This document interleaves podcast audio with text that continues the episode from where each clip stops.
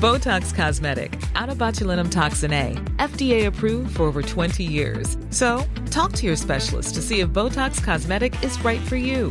For full prescribing information, including boxed warning, visit BotoxCosmetic.com or call 877-351-0300. Remember to ask for Botox Cosmetic by name. To see for yourself and learn more, visit BotoxCosmetic.com. That's BotoxCosmetic.com. I'm Piers Morgan Uncensored. Tonight, Rishi Sunak in pole position to become the next Prime Minister, but can Penny pinch it with the Mordaunt March? Tonight, we'll talk to an actual Cabinet Minister who's finally grown the balls to come on. He will announce who he is backing. But is it a he or a she? We'll find out later. It's the story that's outraged the world. A 10 year old American girl raped by an illegal immigrant and impregnated who was forced to cross state lines to have a legal abortion.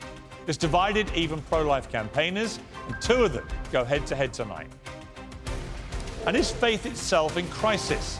The Reverend Franklin Graham, one of the most controversial pastors in America, is here in the UK on a tour, and he'll be here live on Piers Morgan Uncensored to talk about the collapse in religion.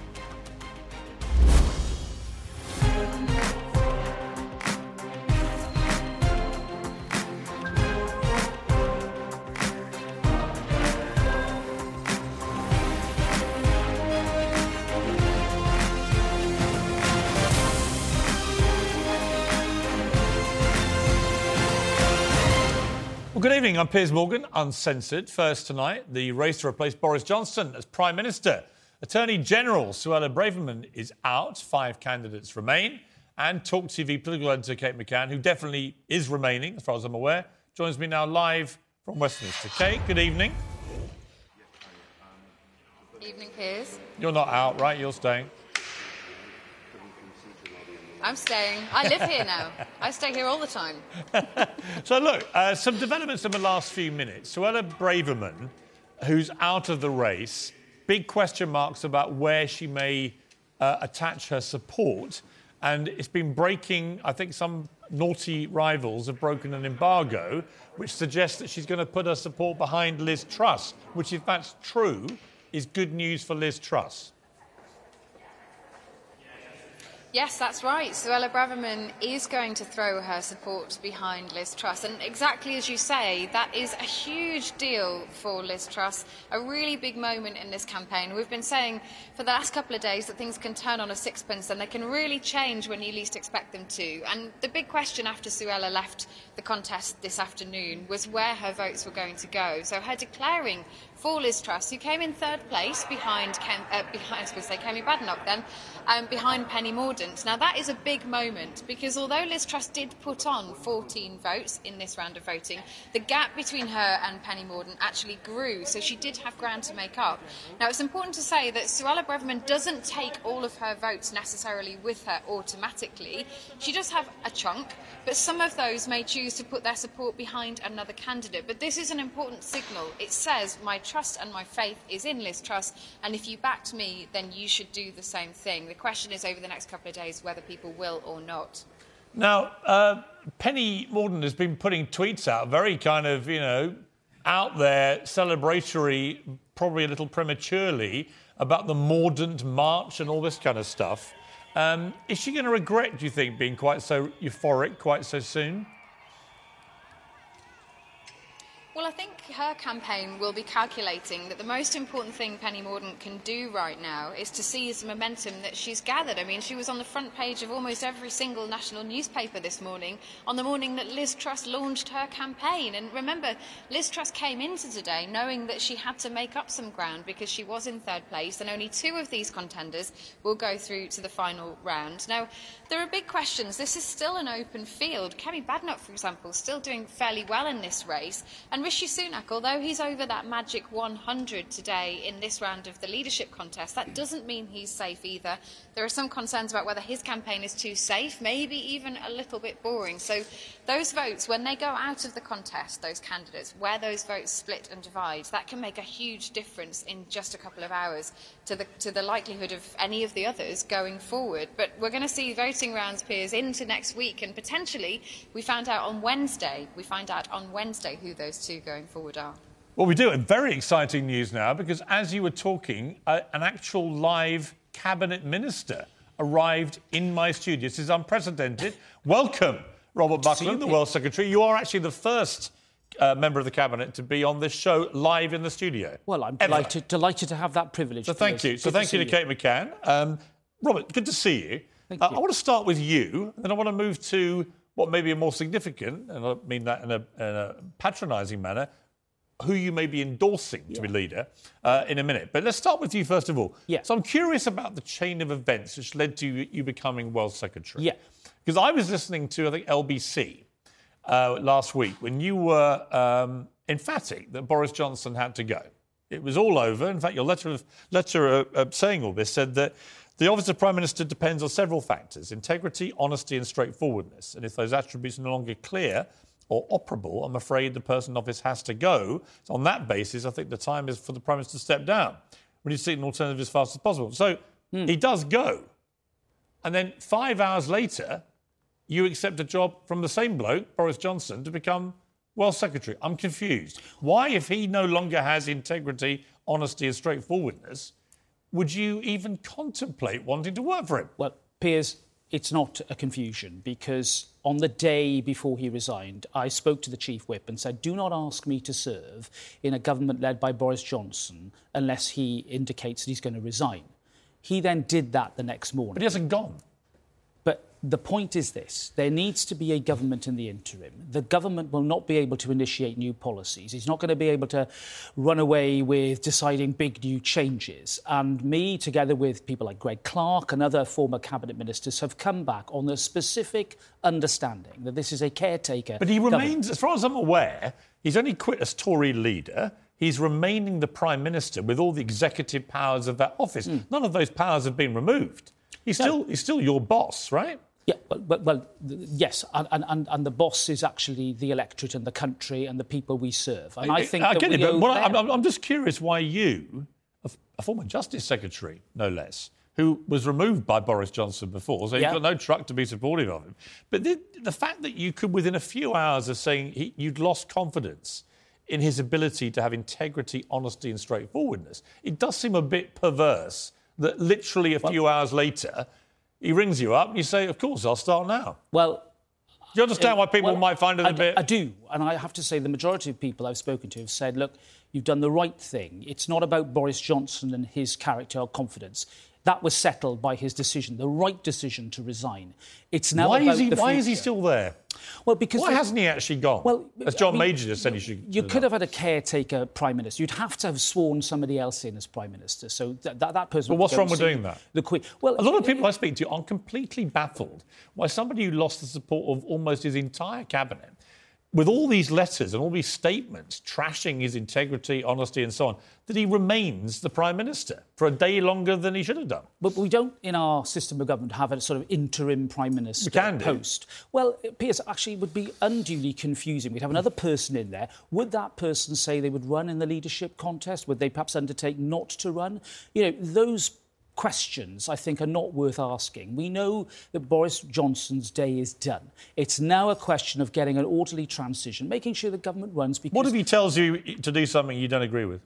well, I'll resign. What? Uh, really? Yeah, look, I, I'm here on the strict understanding that this government now is not in the business of introducing new policies. They've got loads of things to be But getting that on in with. itself, look, on that in itself is weird to me. We have a government which we've elected to carry out the national interest. And what you're telling me is for the next two months, it will be paralysed. You've basically no. gone into a government which can't do anything. What's, no. the, what's the point? I'm not saying that. And what am, I, what am I paying my taxpayer I, I, cash I'm not, for? I'm not saying that at all. Well, you're fact, basically implying we can't do anything interesting at all as government because we've got this, this lame duck bloke in charge. No, and until he's gone, you can't do anything. But there's plenty of things that have already been announced that we, we can crack on with. The levelling up agenda, for example. Loads of things to be doing in terms of making that a reality. Whether it's uh, that policy or it's the whole range of different announcements and policies that were made when he what before his resignation. We've got plenty to All right. be getting. Look, I think it's ridiculous he's still in charge. Um, but let's move on to who may be the next person in charge. You are going to break some news, I'm led to believe, about who you, as a member of the, the cabinet at the moment, Boris Johnson's cabinet, as we've just discussed, who are you going to be supporting? Well, I chaired the hustings today, the One Nation hustings of MPs, listening to each of the candidates. And I was in the chair to listen to each one of their presentations. I've got to say, it's a strong field. It's great to see such a diverse field, so many women and people from minority and ethnic backgrounds. I've decided that in light of the particular challenges that this country is facing, the economic challenges, that the best person to lead this country is Rishi Sunak. I've decided that on the basis of what I've seen him do and how I've worked with him round that cabinet table for a number of years. And I think it's the time now for experience, for good sense and good judgment to prevail, which is why I think he edges it for me. I think he's impressive, Rishi. I've said that for quite a long time. I think he's also been Chancellor through probably the most difficult period imaginable and has done a pretty competent job. So, uh, you know, but unfortunately, it's not down to me. and actually, in the end, it won't be down to you. It'll be down to the, yeah. the membership of the party. And there were some pretty worrying numbers that came out this week about Rishi's lack of popularity with Conservative members, mm. who ultimately will decide who wins this, mm. but a surging support for Penny Mordaunt. Were you surprised by that? And what can Rishi Sunak do given that you're supporting him to turn that round? Well, I think I think Penny obviously has the attraction of being a figure who uh, uh, perhaps is not that well known to many people, and is is somebody who I know well and respect hugely. And I think. Do you uh, agree with Lord Frost's comments that she wasn't a master of detail? Well, she wouldn't always deliver tough messages to the EU. She wasn't fully accountable. She wasn't always visible sometimes I didn't even know where mm. she was. I mean, that was damning stuff to Well, I mean, David will have to speak for himself. Do you agree with him? I, I, I, I don't. I, you know, I, I, think this should be a campaign about positive uh, arguments rather than knocking opponents. Come and I'm it. here Come to, to well, Piers, it's not. We're now in the stage well, of this campaign where, honestly, let's be let's be let's be frank with each other. We're now at the stage of this race where it's utterly ruthless, and actually, what happens is as much dirt as possible gets flung around to take down all the opponents, why, right? I mean, that's how it works. Why does it have to be like I don't know. You well, tell well, me. You're the guys who's doing it. Let's, I'm not at all. Not saying you personally, positive... but I mean, it's the, it's the MP's way, isn't it, in a leadership well, contest? Let's, let's, all bets look, off. Out come the well, knives, in you go. Uh, look, that's not the way it has to be, and it's certainly not the way I would want to conduct myself. And I'm here to talk positively about what I see Rishi's qualities are. I see integrity, I see directness, I see straightforwardness about the economy, not trying to, you know, tell tales about, oh, I'm going to, you know, sort everything out and give you big tax cuts now. That's not the Conservative way. The Conservative way, as Margaret Thatcher and Geoffrey mm. Howe and Nigel Lawson did, is to fight inflation, because it is inflation that destroys destroys savings, destroys incomes, destroys people's livelihoods. The problem you're going to have, it seems to me, with the membership on that is that the others are all basically saying, we're going to cut taxes. And people want to hear that right now. So you're dealing with human nature, which is, even though Rishi Sunak may be completely correct in the way he's viewing the current situation, which is you don't want to steam up the inflation even mm, more correct. with tax cuts, which you can't afford. And no one's really showing us evidence of how they can find the money. Um, but he's got to somehow persuade people that prudence and maybe even paying a bit more tax is a better winning ticket. It's not easy.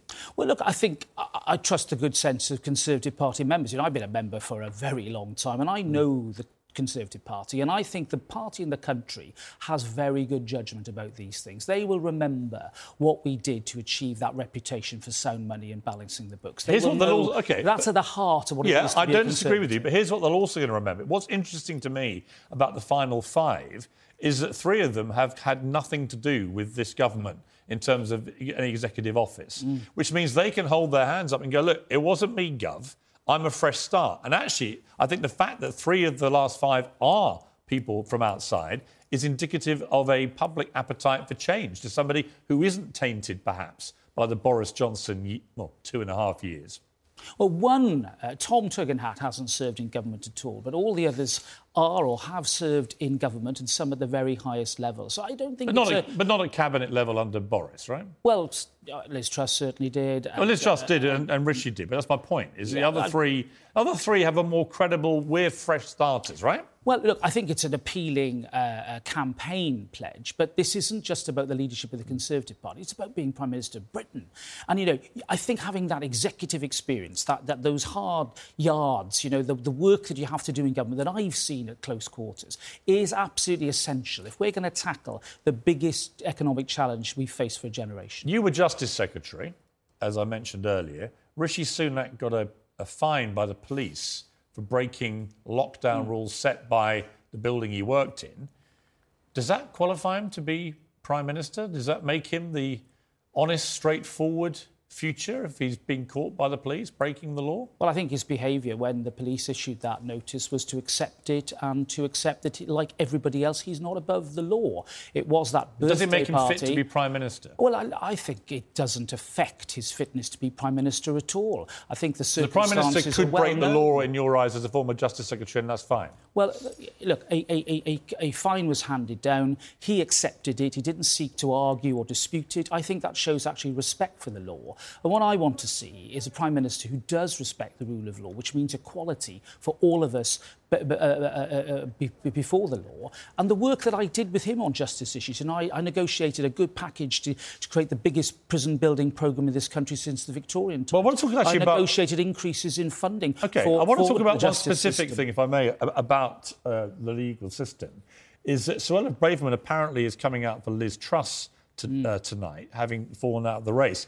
And apparently, one of the criteria she made for gaining her support was uh, a commitment to leaving the ECHR, the European Convention of Human Rights. Wow. Um, and that apparently is, may have been the deal she did with Liz Truss. In other words, Liz Truss wants to do that too. Is it right to have a prime minister who wants to lead the European Convention of Human Rights? And would you have supported Rishi Sunak if he shared that view? No, uh, I made it very clear that I think withdrawing the, from the convention is a very extreme measure to take. You know, Russia and Belarus are the only other EU, uh, European countries not part of that convention. It was British conservative lawyers who wrote it. You know, the problem, Piers, isn't with our membership of the convention. It's the way in which it's interpreted sometimes in a few cases that cause us some headaches. What you do is instead reform it at a European level and work to uh, improve the system before pressing that sort of nuclear button and leaving the convention. I'm hearing the other candidates make that reason case. I'm surprised that that should be uh, the situation. I very much hope that uh, it isn't the case. Liz has been a very responsible foreign secretary, working very hard and being a great ambassador Did Rishi the Sunak world. give you? I'd a- be surprised Okay, if that was did, the case. Did, did Rishi give you an undertaking he would not want to do that? And did you make that a condition of you supporting him? Well, Rishi and I have talked about the issue. I'm satisfied that he only sees that as a last resort. In other Well, that's words, not a no. he'd want to reform and seek change within it rather than going immediately Well, that's what for they the used to say about door. the European Union. I mean, we all know how that ended. So that doesn't sound like an absolute no. what I'd so say- are you leaving the door open for a Rishi Sunak uh, premiership to actually take this country out of the E Well, ECHR? I, I don't believe so. And importantly, of course, at the last Can you election. use a bit more firm language? Well, at the last You're election. sounding like a lawyer. No, uh, Piers, I don't think it's going to happen. It wasn't a manifesto pledge of the last election. You know, these are big ticket issues. You need to go to the country and ask the people of this country for, for a view as to whether or not they want a government that Can we trust Rishi Sunak? platform. Can we trust him? Absolutely, yes. I think he's straightforward. I've done big, big negotiations with him on public spending. You know the character of somebody when you are sitting or, or, or on the phone to them negotiating big figures. And I felt that I had somebody straightforward, a decent negotiating partner, and we negotiated very, very fiercely right up to the last minute, but it was a very fair and proper. He's got a lot to do, though, hasn't he, to win this? I think he's got a lot He's to not do. where he'd want to be. He knows that he's got a lot to do, but I think he's got the uh, ability, the charisma, the intellectual firepower, and the experience. Has he got the guts to do what you've done and come on this show? Well, uh, he's hearing you now, I'm sure. I'll take the message back and uh, let's see what happens. If I'll do my you're best. watching, Mr. Sunak, you have given me a personal pledge you'll come on the show. If Mr. Buckland has got the cojones to do it, I think you should. So I look forward to seeing you, Rishi, before too long. Thank you for coming in. Thank you, I do appreciate it. You're the first cabinet minister in this studio, and it's appreciated. Thank you, Piers. Thank you very much. After the break, the fallout from the US Supreme Court's decision on abortion rights. A 10 year old rape victim in Ohio who was forced to cross state lines to Indiana to have a legal abortion. Discussing that with Tomi Lahren and Ben Ferguson, who actually disagree about one of these issues after the break.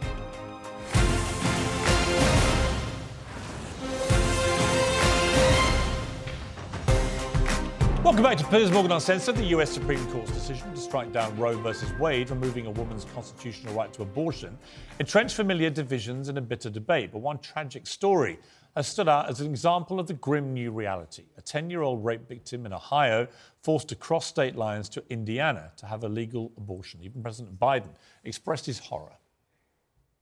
10 years old, raped, six weeks pregnant, already traumatized, was forced to travel to another state. Imagine being that little girl. Just, I'm, I'm serious. Just imagine being that little girl, 10 years old. Well, anger about this case has only intensified, as it's been revealed that the alleged rapist is an illegal immigrant, 27 year old Gerson Fuentes, a Guatemalan national who appeared in court yesterday. Well, I'm joined now by Fox contributor and host of Tomi Lahren is Fearless uh, on Outkick. Who else? Tomi Lahren. And conservative radio host Ben Ferguson. Welcome to both of you. Uh, Tomi, uh, an absolutely horrible case in every possible way, not least, in fact, the fact that parts of the media tried to rubbish the story, only to then discover it was, in fact, completely true. But let's put that to one side and focus on the issues here. A 10 year old girl impregnated by an illegal immigrant is in itself uh, absolutely shocking. But the fact that she was not able to have a legal abortion in her own state and had to cross state lines to do so seems to me completely outrageous. What is your view? You know, I agree with you, and I understand the outrage on the left and even from some in the conservative community because this is why there needs to be exceptions for instances like this. Now, I believe in that old adage of safe, legal, rare, and restricted on abortions, but what happened to this little girl is, like I said, the perfect example of why we knew we do need to have reasonable exceptions for cases like this. If you start outlawing abortion, you're not going to stop abortion, you're just going to stop safe abortion. And if everybody cares about the mothers in these situations, the babies in these situations, they'll understand that exceptions need to be made. And this case is horrific. It should have never happened. It was done at the hands of an illegal immigrant, so we can discuss that further. But that's why I am somebody who is not pro abortion, but I'm pro choice in this instance. I mean, Ben Ferguson, the fact it turned out to be an illegal immigrant is a kind of sideshow issue to me. It's an important one, but it doesn't change the fact that, that if this 10 year old girl had been raped by anybody, it's an appalling, shocking story. And if she was then made pregnant by that rapist, I just can't, in any good conscience, see why anyone would want to force that child, and I have a 10 year old daughter, uh, that child to have that rapist's baby. What is your view? Well, I, I think there's two tragedies here. One, uh, what happened to her, and two, the way that this story is being exploited by people that don't know what the law actually says. And everyone is getting it wrong. And if you just look at the attorney general of the state where this happened, he made it very clear there is an exception and she did not have to go across state lines. His exact words were she did not have to leave Ohio to find treatment. Despite the claims by the president, the Ohio Attorney General Yost said that Ohio has a limited abortion across the state. That's a fact. However, quote, the law allows for medical emergencies, which include cases like this 10 year old girl who was raped. So, what makes me angry at this point is the fact that the President of the United States of America didn't even check what the law says. The left, who's trying to use this tragedy, this horrific event of a 10 year old for political gain, doesn't know what the law says. And we're putting out misinformation that if you are in Ohio, that you must cross state lines, which you do not. Well, I guess it comes down happens. to okay, it And comes down to the definition. All right, it obviously comes down to how you would define a medical emergency. Uh, do you think, in This, principle, what, this is part of the definition. Okay, well, I think it's an arguable point from what I've read today. So let me ask you, though, personally, do you believe that this girl should have been forced to have that baby? I, I don't think she should be forced. What I think is is you have to talk to those who medically understand Can she carry this baby safely? Are there issues with the life of the mother? I don't claim to know that, but what I do know is I think we should value the life of the unborn as much as we value the life of any living person outside the womb. I believe that there should be an exception, which they have in Ohio, which the Attorney General, who would be the one that would prosecute these crimes if there was a crime committed, says she had the ability to get the treatment she needed in this state. And everyone's lying. And that's the head of law enforcement there that would press charges against any doctor if they, if they messed up. He's saying that in the life of the mother, which this could very well be the case. I'm not the doctor in the room, that she could have had a legal abortion in Ohio. So all they're doing is taking advantage of this horrific story and then parading this story out there, not knowing what the law says. And that is disgusting All right, that so, people but just to doing clarify, then you do believe in an exception for rape, then, for abortion? I, I, I believe for the life of the mother. Well, there's no, yeah, but there's no I said a suggestion. We, we don't and know. I want to be clear. So I- if there was no, if there was no I- danger to the child's life, and they said it wasn't a medical emergency and she could have the baby, you would say in that circumstance she should have the baby. I believe that you should protect the 10 year old as much as you should protect the unborn Yeah, but come on, child. you're sitting And very I unusually for you, Ben. innocent- you're sitting on the fence, right? Because it's a very straightforward thing. No, I'm not I do not believe. I'm- I'm- I I it do clear. not believe. Well, I let me tell you what I, both lives I'll tell you what I think. I do not believe any ten-year-old girl anywhere in the world should be forced to carry a rapist baby. End. And I'm surprised if you don't share that view. I, I, I don't share that view because then the question becomes do we constantly then move the stick? Where is it 14 or 18 or 20? And when does the child, the She's unborn 10, child, Ben. actually have the right to She's live? 10 years old. Well, okay, and I'll ask you that. th- Then let me then let me ask this question: At what age, with rape or incest, do you believe, Piers, that then the baby's life should in fact matter? Tell me what that age is. Well, if I ask, let me flip that question round. Let me ask you, what do you would you want this guy who did this to be executed? I, I am a firm believer that it, those that take away the life of somebody should be killed and should have life in prison if rape like this of a child. I believe they should have no chance of parole. I believe he should stay in prison for the rest of his life. But you wouldn't take his, you wouldn't execute him. I, I would not execute him, but oddly enough, our law says that if he would have killed somebody, and he could have been charged with double murder if the unborn child would have been killed, which I think is uh, is totally insane. That Okay. if you kill me- a child, then you get charged with murder. But if you go and abort a child, we should celebrate you. Let me bring Tomi back. Tomi, you know, I know this is a really abortion generally. It's an incredibly controversial issue in America, far more polarizing than it is, for example, here in the UK, where the law is settled and we just don't have this kind of intensity on both sides of the debate. And I'm respectful of both sides of this debate. But I've got to say, when I hear Ben say that, you know, he thinks a 10-year-old girl who's been raped and made pregnant should have that baby unless there's some medical emergency, I, I cannot subscribe to that kind of mindset about this issue. Yeah, and Ben is allowed to his personal and his religious beliefs, and I certainly respect that. I'm somebody who is personally pro life. But I would also ask Ben does he think that a government mandate preventing somebody who is raped, someone who's a victim of incest, does, does he believe that a government mandate is going to stop that person from getting an abortion? And the answer is no. They're going to have to travel to another state, or they're going to do it in un- unsafe ways. And that puts not only the woman in danger, but it puts the unborn child in danger. It's a bad situation.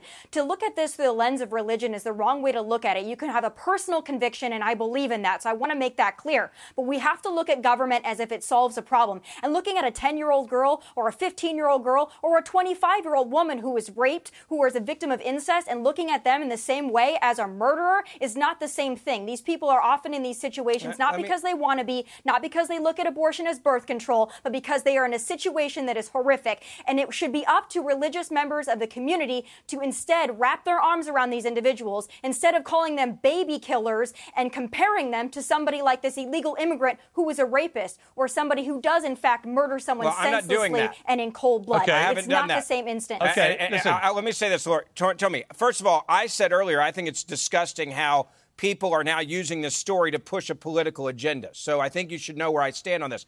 I, I have nothing but compassion for her, but I also have seen the other side of this. I have a dear friend of mine that was born, who was given up for adoption, who was a product, as he described it, of rape, and his mother decided to have that child, his life matters. And I believe that saying that his life doesn't matter is wrong. Now, Okay. I personally do not want to separate my convictions from my public comments. I have a firm belief that right, every Ben, child's life matters and an wrap it. innocent life should not be ever taken. Ben, you both had a good chance to put your side. I think it's a really interesting debate, and I appreciate you both joining me. Thank you very much. We actually have somebody perfect ready to comment on this. We have Franklin Graham waiting in the wings to come on and talk about it. So thank you to Tomi and Ben. In God we trust, well, not anymore, apparently, not in the same numbers we used to. Faith in religion is in consistent decline in many parts of the world. So, how to keep the faith? Controversial evangelist uh, Franklin Graham will be here, and I suspect he'll be very uncensored. That's next.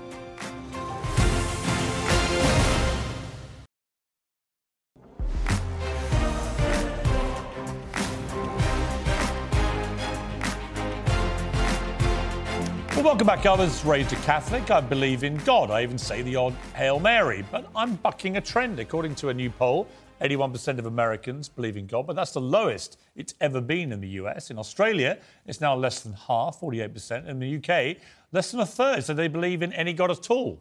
Well, in a moment, I was speaking to Franklin Graham, one of America's most controversial evangelists. He's the son of famous preacher Billy Graham, who was one of the most important Christian leaders of the 20th century. Billy was a pastor to presidents and met them all, from Truman to Trump.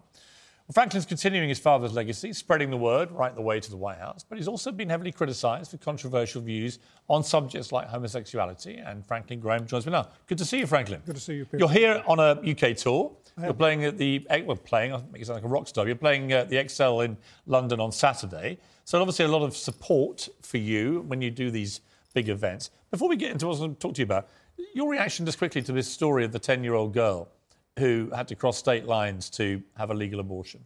Uh, it, it's sad, uh, Piers. My, my heart goes out to the family and to this young girl that have to make this decision. It's not a question of whether she has to go across state lines or down the street like going to a barber shop. Uh, the question is, is this decision of um, having an abortion is a very difficult decision. And so, and I understand the family and I understand uh, they're, they're wanting to have an abortion. I understand that. And if it was my daughter, uh, it, this would be a very tough decision.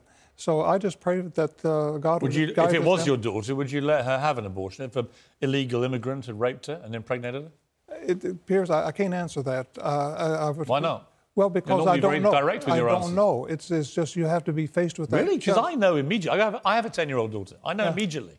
The answer is absolutely I would. I would do whatever I could It's a very tough decision, Piers. No is question. it that tough? I, of course it is. 10 year old girl raped by an illegal immigrant and you make her carry the baby? Uh, But it's no, it's the decision between the parents and uh, this girl and this family. You don't know what you would do. What I'm saying is the, it's the decision of the parents in No, those but if it was you, you're saying you don't know what you'd do.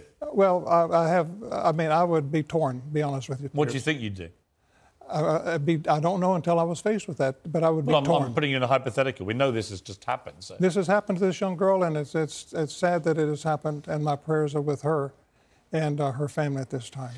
Talking of prayer, what is going on with religion around the world? Why is it going slowly out of fashion? Well, it's not a question of being fashion, uh, Piers, and it's not a question of whether you believe in God or not. The question is, do you have a relationship with God's Son, Jesus Christ? And Jesus Christ came to this earth to die for our sins. And he took our sins to the cross and he shed his blood on a cross for our sins. And it's up to us to uh, turn from our sins and accept Jesus Christ by faith. And if we're willing to do that, God will forgive us.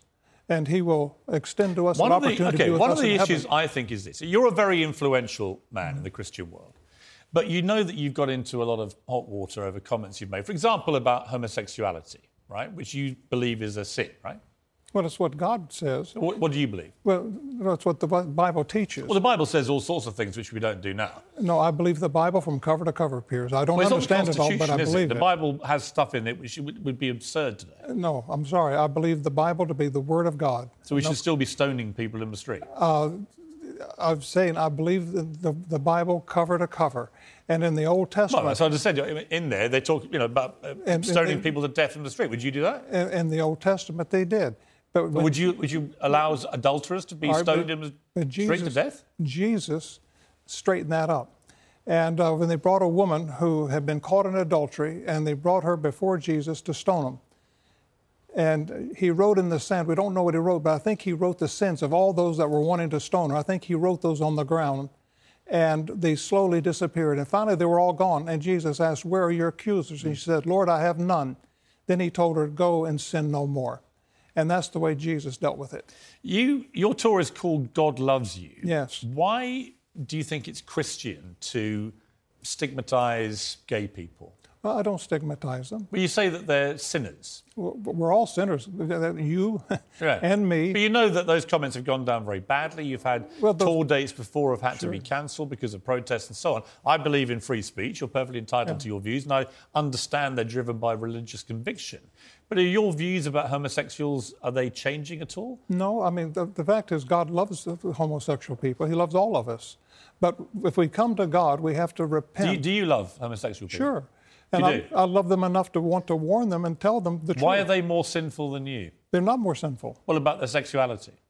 What I'm saying, they're not more sinful than me or you.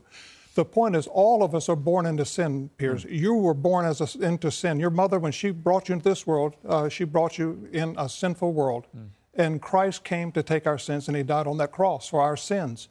And for us to, to be forgiven, we have to come to God But a and straight, turn a, straight from our like, sin. a man like me having sex with my wife, and we're both straight people, hmm. that is not sinful, right?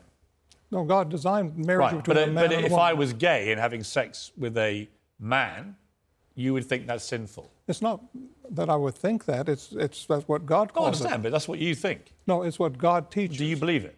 Uh, it's what the Bible teaches. Right, so here's my problem. This is why I think religion's going a bit out of fashion with younger people, is that they see someone like you, hugely influential, and they think, well, hang on a sec, who's he, actually, to say that gay people are sinners and straight people are not? No, it's not straight people aren't sinners. Straight people are sinners. About their sexuality and who they choose to have sex with.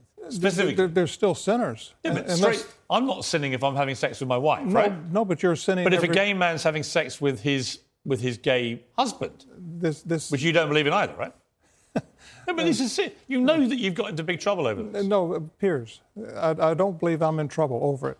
Well, you have been. You've the- had you've had tour dates cancelled. I'm giving you the opportunity to try and explain why a God loves you tour Yeah. can't extend to loving gay people's I- I- right I to would- love each other and to have sex with each other if they if they so choose. God, God made us male and female, and he, he designed sex between to be between a man and a woman, and, and not between two women or not two men. That's the way God made us and created us, and it's just the way it is. What if what if they're gay and they feel that they want to have sex with people like them?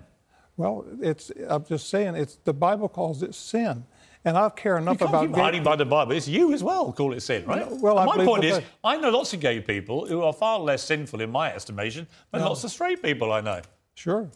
And I don't understand why I should be free and you should be free to have sex with who we like, but gay people can't. No, you don't have sex with whoever you like.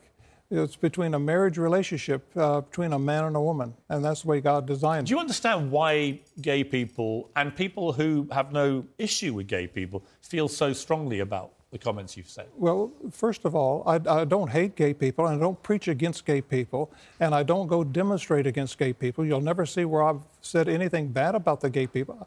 I just Well, you believe. just have. You just don't realise it. No, I, I believe. You just said it's Bible- fine for, for straight people to have sex with each But, other, but can I not have? people. But can I not have the views that I believe God wants us to? You're entitled follow? to your view. No, frankly, you are entitled to your view. And that- so I- I'm but it's not- entitled to say that I think one of the reasons religion is becoming less popular is because people look at senior Christian figures like you and think, well, that doesn't sound very Christian to me. That sounds to me like somebody who is homophobic. But the churches in this in this country, in the UK, mm. that are growing and that are expanding are churches that teach the Bible. Those Okay. are the churches that are growing. The churches that have turned their back on the Scripture, that have compromised the truth of the Scripture, those churches are dying. I think, Franklin, you should just think about this a bit more. Times are changing, people are changing. God It's no doesn't longer change. gay God people no longer have to hide. God doesn't change. He's the same to be yesterday and today and Actually, forever. we've moved on so much from large swathes of the Bible. We have. You know it and I have it. But good to see you. Good to see you, Piers. Thank you, Franklin. Well, some sad news now, some breaking news. Uh, Ivana Trump, Donald Trump's first wife, has died. The family have just reported to the media. Uh, knew Ivana well. She was a fantastically entertaining character. Always good fun to be around. Interviewed her several times. Uh, and very sad news uh, for the Trump family. Uh, she had, of course, I think, three children with Donald. And um, there are statements coming out which will be. I've got a, a, statement, in fact, here from Donald Trump himself. He said, I'm very saddened to inform all of those that loved her, of which there are many, that Ivana has passed away at her home in New York City. She was a wonderful beauty and amazing, be- wonderful, beautiful, and amazing woman who led a great and inspirational life. Her pride and joy were her three children, Donald Jr., Ivanka, and Eric. She was so proud of them, as we all were so proud of her. Rest in peace, Ivana. Sad news. Ivana Trump has died at the age of 73.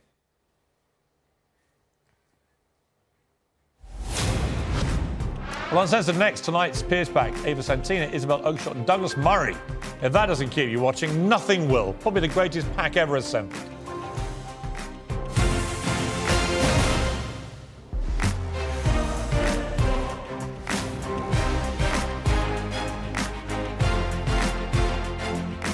Well, welcome back. Tonight's uh, Piers pack, and with me, journalist Ava Santina, Talk TV's international editor Isabel Oakeshott, and the author Douglas Murray. Welcome to all of you. Uh, Douglas, let me start with you, if I may. Your thoughts on Franklin Graham and what he was saying there?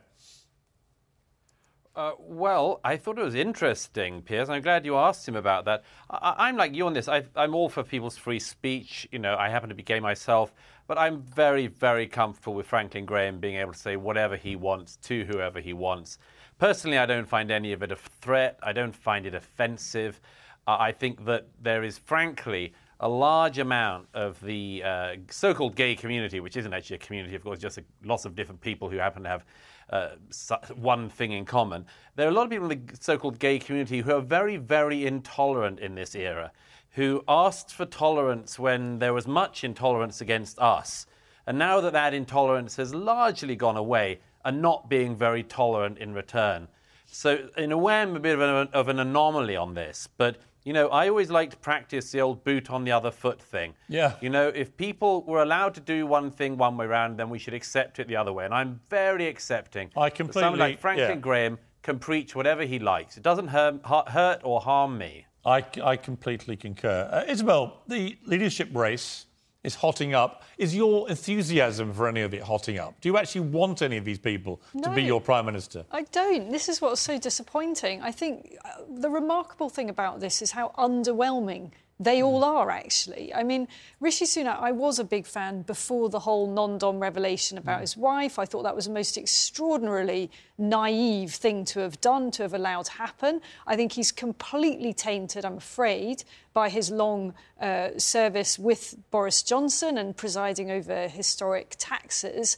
And I think he's going to have a real problem convincing the Tory party membership. Mm. He's suddenly gone from being written off about a month ago because of the non-dom to red issue, hot favourite to, to now we're not quite sure. To now, I just don't think he's going to convince the uh, the members. Ava, who? I mean, you know, you're obviously from the other side on all this, but who of them has most impressed you as a politician? Penny. Definitely. She's come out of total obscurity. Mm. She was very impressive right yesterday, I thought. Yeah, she was. And she's she's great. She's bolshy. She's really, you know, engaging. She's interesting. And she doesn't have that awful continuity candidate mm. reek about her that the other two do, which Liz Truss and Rishi will both be if they're in the final. I mean, the thing about Penny is she's a really good communicator, mm. and that is Liz Truss's absolute Achilles yes, heel. Yes, I agree. She's really wooden. I listened, I don't know whether you did, I listened to her um, launch mm. and it was just so flat. And I found yeah. myself zoning out. You know, I was actually trying to pick up something from this and it was just a long sort of manifesto.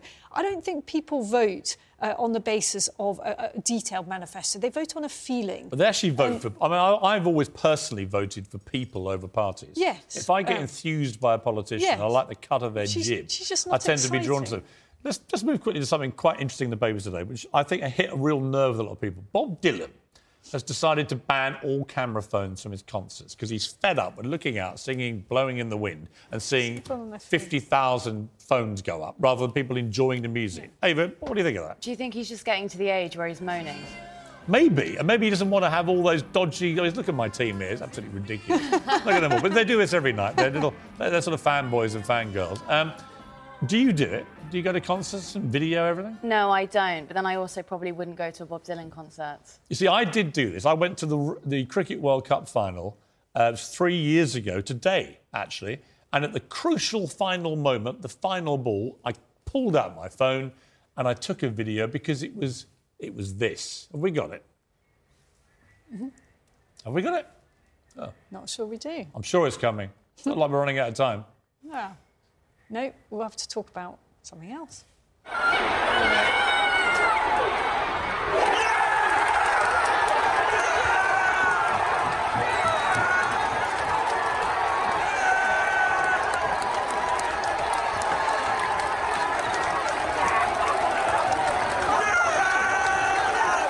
Now, Douglas Murray, I don't know if you're a cricket fan, but are you the kind of guy that does that kind of thing? Do you think Bob Dylan's onto something here? Should we ban phones? Or because I look at that at least once a week. That clip. Look, I uh, I think this is another reason to love Bob Dylan. I'm so on his side on this. First of all, it's very distracting for the performance, but secondly, look. You're going to take most of the time. I'm not criticizing your own fair uh, handiwork and camera work there, Piers, but uh, most of the time, if you're standing in a concert and you've got your arm up and your mobile phone out, you're going to be taking the worst video of the night. uh, most, But it's raw and unvarnished, and you know what, Douglas? It's You know, my it- video. I know, but it's not as if Bob Dylan. I- If you want to see videos of him, there are quite a few of them available, really well shot. So if Yeah, you're there are lots concert of Bob there are lots of World Cup final videos, but nothing as raw or as exciting as mine. Uh, well, I get, of course, I, okay, yours is the best video in the world, Piers. Now, before I'll we agree, finish, but before we finish, other I want to just let's show this to it's- the to the ladies here. Th- these are TikToks about siren eyes. Can you show me this? Siren eyes. I'm saying mine see make million a week. Five shows made three million a week. You and now.